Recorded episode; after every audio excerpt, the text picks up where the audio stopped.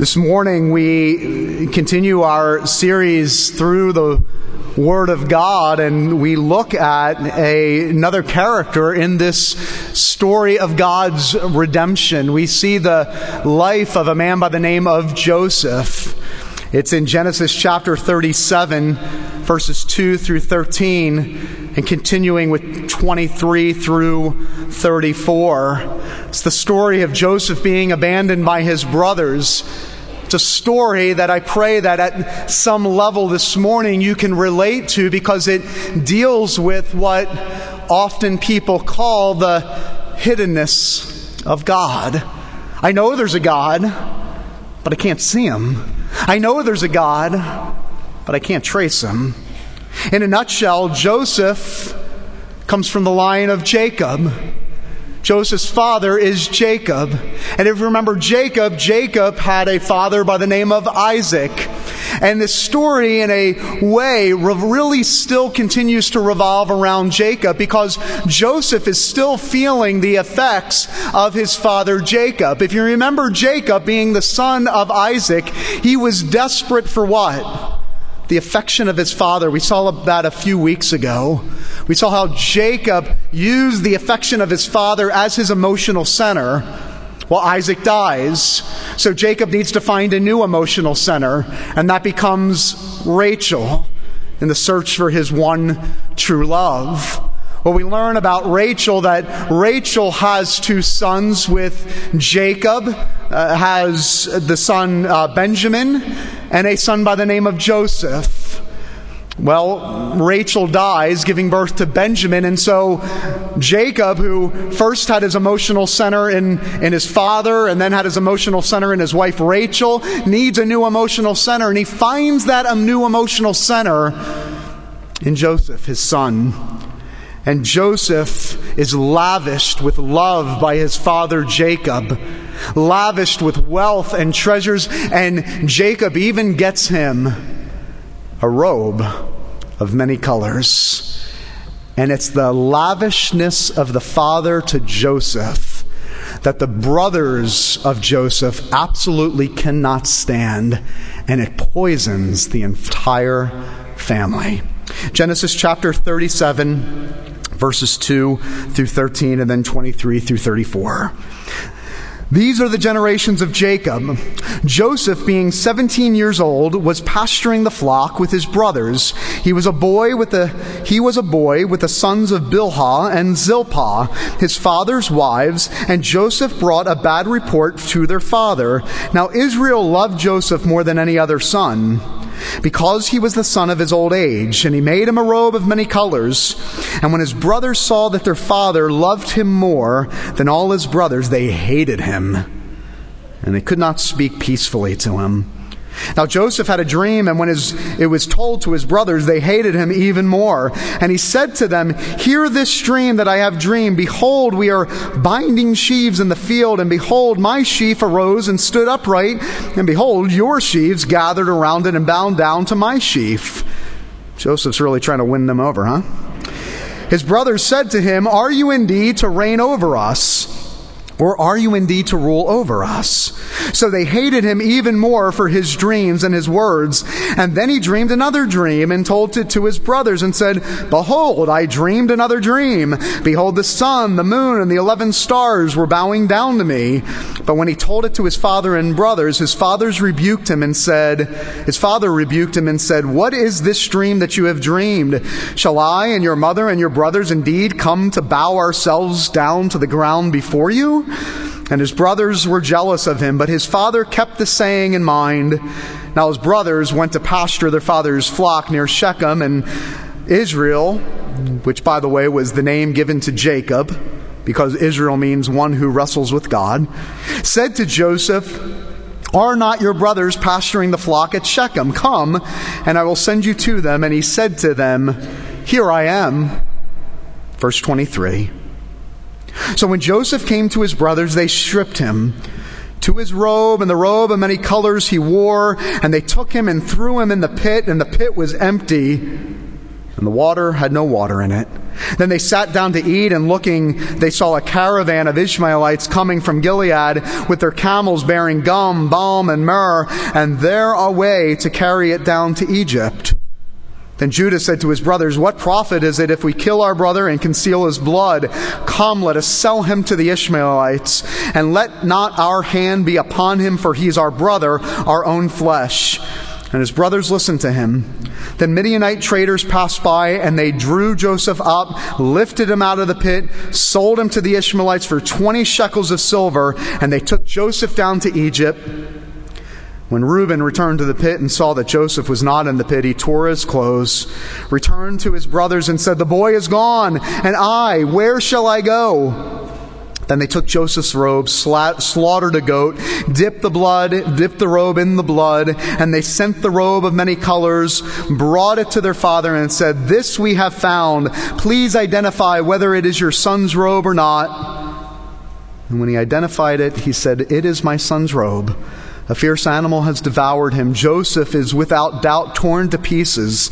And then Jacob tore his garments and put sackcloth on his loins and mourned his son for many days. And the grass withers and the flower fades. But the word of our Lord, it stands forever. Amen. If God is in charge, he must really be incompetent. If God is surely in charge, he must surely be incompetent. So said the many men and women down through the centuries that have always wrestled with this tension. That I know on the one hand that God is sovereign and completely in control, but the Bible also tells me that He's loving and caring.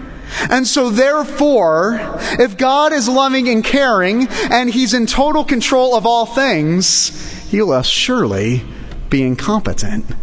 Because as we have seen week after week, we see the promise of God that God has promised through Abraham to bring a messianic seed in which all the nations would be blessed. But doesn't it seem like week after week, God goes about it the wrong way? Doesn't it seem week after week that we see deception and doubt and backstabbing and arguing and warring between family and taking, uh, taking multiple wives and having multiple children to find our emotional center and happiness? And every single week we come here and we read the story of Genesis and we see the drama unfold and we go, God, in order to accomplish your grand promise, there had to be an easier way. But you will see as we read the story of Joseph and as we wrap up the story of Genesis in the next few weeks, you will see how the answer that has been plaguing people for years of how can God be sovereign and in control, but also be loving and caring, how that tension is solved. We will see God working even when he seems silent. Three things briefly I want to point out in the story of Joseph here that not only helps us understand this tension between a sovereign God and a loving God, but hopefully this morning, three things that will hopefully give you perspective in your life as you wrestle with this tension, even the bad things that happen to all of us. But the first thing that we need to see about Joseph's life that helps put this story and this tension of a God that is loving but also sovereign in perspective, the first thing that we need to see here in Genesis 37 are the depths of sin. The depths of sin, the hidden depths of sin in Joseph's life. What we see in Joseph's life is a man that in his arrogance and his cruelty, a man that has taken the blessing of being the favored child of his father and he's using it against his family. He's using it against his brothers. Joseph is growing up to be a man that should be grateful for his father's blessing and growing into a cruel and arrogant and mean spirited man. What Joseph is doing here is he is taking these reports, he's taking these dreams, and it actually says in verse 2 that Joseph brought a bad report. The Hebrew translated there is a false report. So this man is not only cruel and arrogant and boasting about how he will rule over his family, but now he is becoming a liar. And he is lying to his brothers and to his father about what he sees and what he is receiving. And isn't it interesting that the sin continues from one generation to the next? And we see this hidden depth of sin in Joseph's life. Another generation trying to find their hope in this world. Another generation like Abraham and Isaac and Jacob and now Joseph. The hidden depths of sin. And every time Joseph brings one of these false reports to his brothers or to his father, we see in verse 4 and 5 and 8 this growing sense of hate. And what is happening here? Like a volcano that is getting ready to erupt, the hidden depth of sin that was in each generation is slowly starting to boil. And at the end, we see it finally, the story we read this morning, finally erupt and come to the top and leave a family utterly shattered and devastated. A brother that is left for dead and eventually led into slavery. Brothers hating one another. Brothers fleeing for their lives and lying to their father and to their other brother. You see the sin that has gone unchecked from generation to generation finally festering to the point and boiling over like a volcanic eruption. And just as a side note, how often do we fall into that trap? From generation to generation, fooling ourselves right?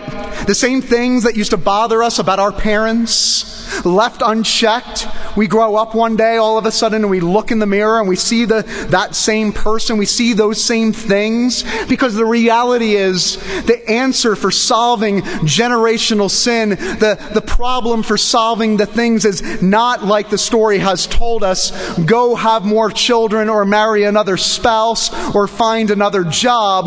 The only source is salvation from God that can change us from generation to generation. No, the world does tell us that we are a product of our own choices, but I think we see here, story after story, that the sin of one generation to the next is passed down, and it has festered from generation to generation, and all of a sudden in Genesis 37, we see it exploding, and it leaves a family and a brother and a father absolutely devastated and will never understand the perspective of this story and how it relates to our life until we understand that the same hidden sin that existed in Joseph and his family is the same hidden sin that, if left unchecked in our lives, will eventually erupt and explode and lead to utter devastation and chaos. But that's not all we see. Not only do we see the hidden depths of sin in Joseph's life and in Joseph's family, but in the midst of this devastation, we actually see, believe it or not, the second thing. We see the purpose of God. Now, granted, they seem like hidden purposes, but in the midst of the sin, in the midst of the devastation that wrecked Joseph and his family, we actually see, if we look closely, the hidden purposes of God. Look what happens in this story. Eventually, in verses 12 and 13, we read of a Joseph that wants to go pursue his brothers. And the story tells us that his brothers had left and gone to a place called Shechem to pasture his father's flock. And Joseph pursues his brothers and he gets to Shechem, the story eventually tells us. And a man says, if you're looking for your brothers, they actually never came to Shechem. They've actually gone to a place called Dothan. And Joseph leaves Shechem and he eventually goes to Dothan. And the story tells us what? In verse 23 and 24 of the 37th chapter, that the brothers see Joseph and what do they say? Here comes the dreamer. And they plot to kill him. And what do they do? It says that they stripped him and they threw him in a pit. The word in Hebrew there for being stripped is as if they were stripping an animal, taking his fur off in the most brutal fashion. And you can picture Joseph being stripped naked and being thrown in a pit, left for dead. The word throw there, to be, to be thrown in the Hebrew there, means to be left for dead, to dump a dead body in the grave, to be abandoned to death. That is the picture of Joseph. The cruel, harsh reality of sin that had been festering for years, erupting, and we have utter devastation. But you know what's amazing about this passage? And I never thought about it until I studied it the last couple weeks. There is no mention of God in Genesis 37.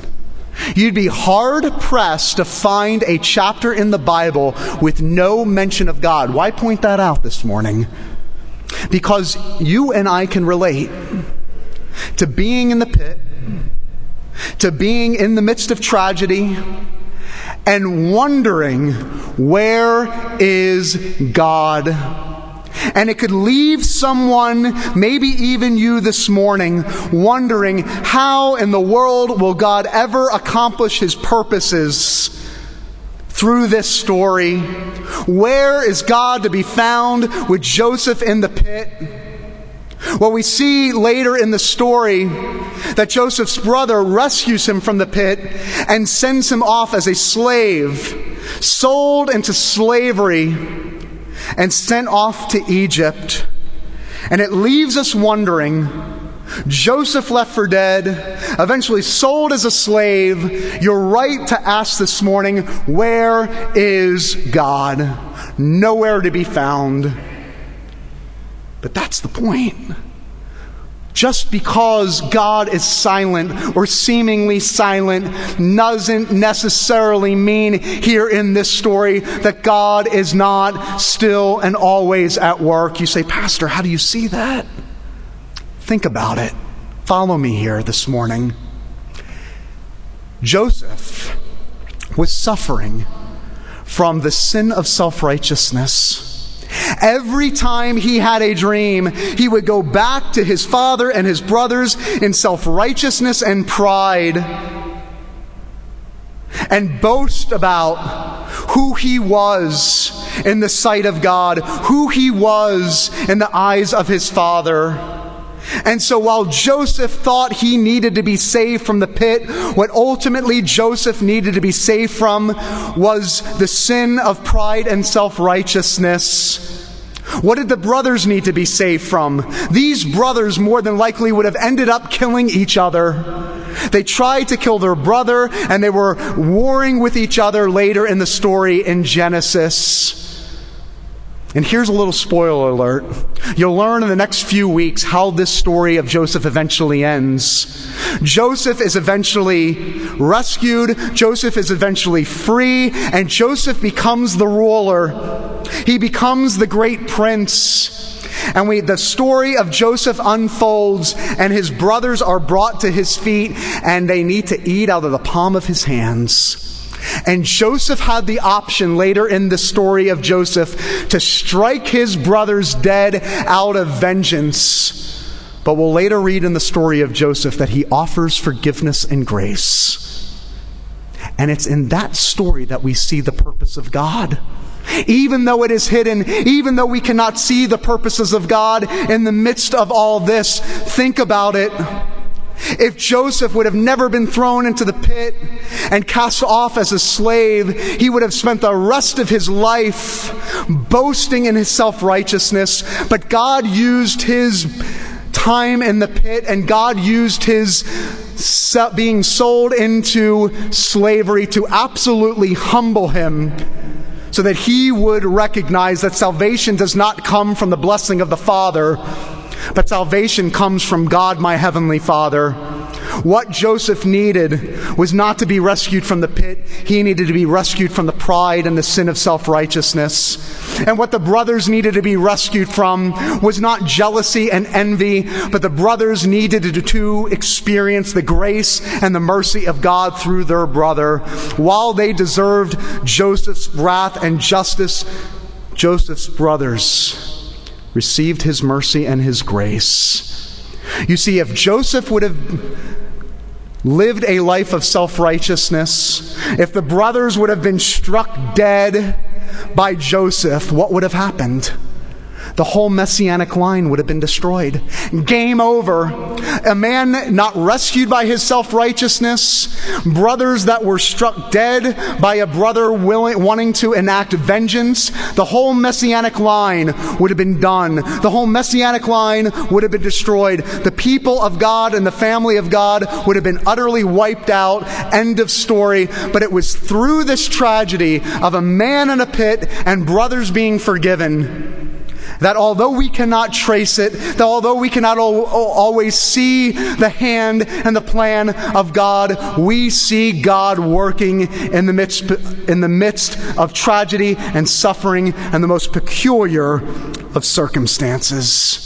You see, ultimately, the story of Joseph is this it's the story of God throughout the rest of the scriptures that God takes what seems as a dead end and God takes apparent death and devastation and he brings about new life. The story of Joseph is your story if you are in Christ this morning. You were once dead, but now you're alive. That you were once in the pit, but God comes down to rescue. You see, the story of Joseph is God is both sovereign and he is both loving, even when we can't see him, even when we can't trace him. R.C. Sproul would often talk about the sovereignty of God, and he would often say that there is not one molecule in this entire universe that is not under the sovereign control of Almighty God. Because if there is one tiny molecule that is not ruled by the sovereignty of God, that one molecule could rise up and be the very building block to thwart the plan of God. Everything, everything, whether you realize it or not, or whether you see it or not, God is working all things to the good. God is sovereign. Everything is under the sovereign control of God. Joseph in the pit we see God's sovereignty. Brothers warring against each other and deceiving a father. God is still sovereign. When I walked into my daughter's room two years ago, God sovereign. The only way you and I can function in this life is to embrace the sovereignty of God in all situations, in all circumstances. And I ask you this morning do you believe?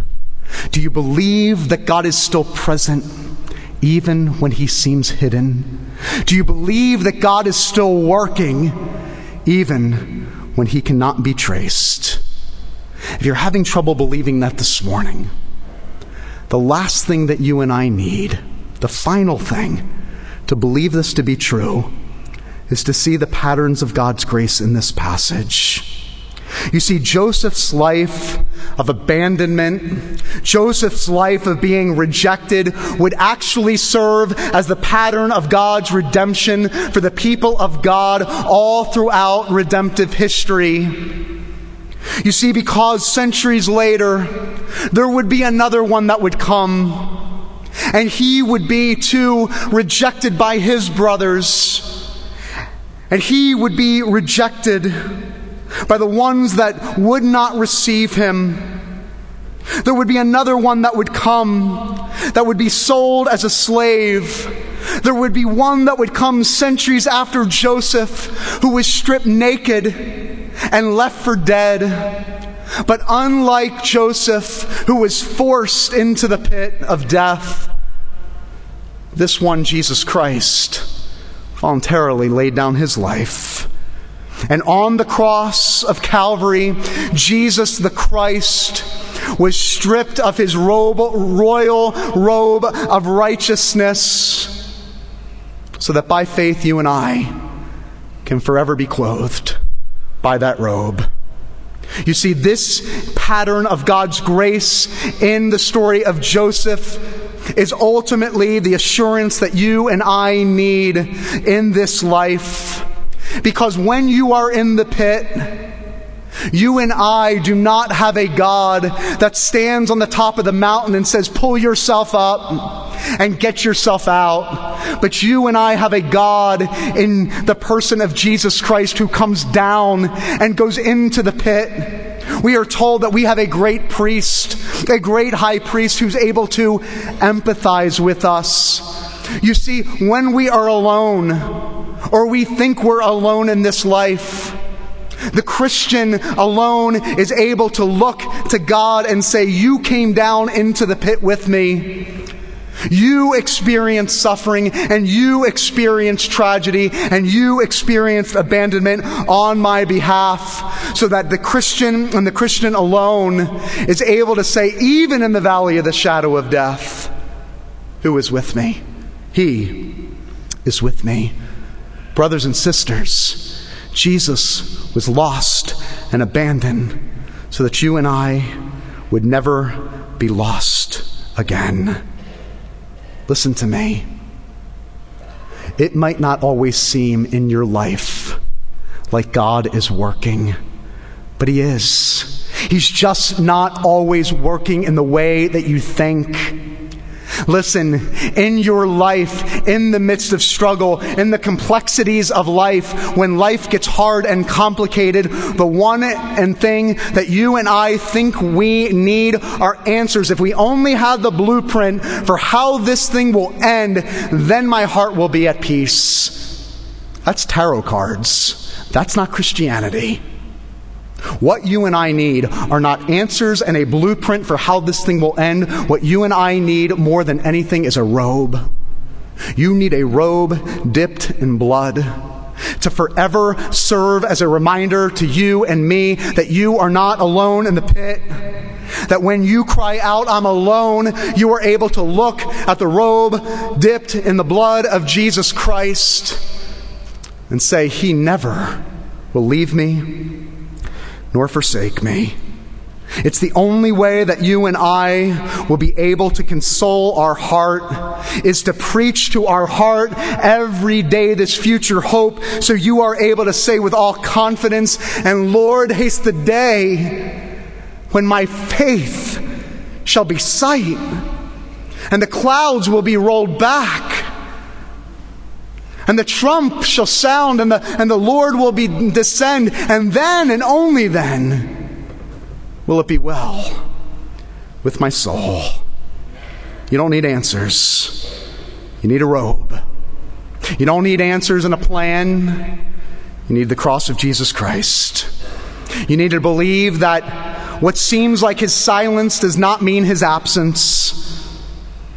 In Christ, you're never alone. A single mom adopted a, a little boy, and because of his background and his story, he could be the most pleasant young man, but because of his abandonment with his previous family, he would all of a sudden go into a, into a rage and every time, even in public, without fail, his mom, to console him and, and settle him down, the mom would have to get literally on top of the boy and hold him. And she would whisper these words in his ear I love you. I got you. You're mine. I will never leave you. Be still. Shh. Be still.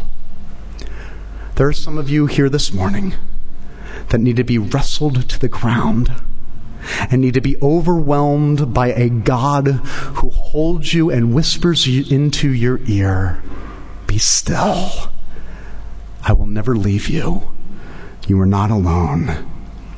Jesus got the pit of death so that you could have his robe forever. And that is the only thing that you and I will ever need. And why? Would you want anything more?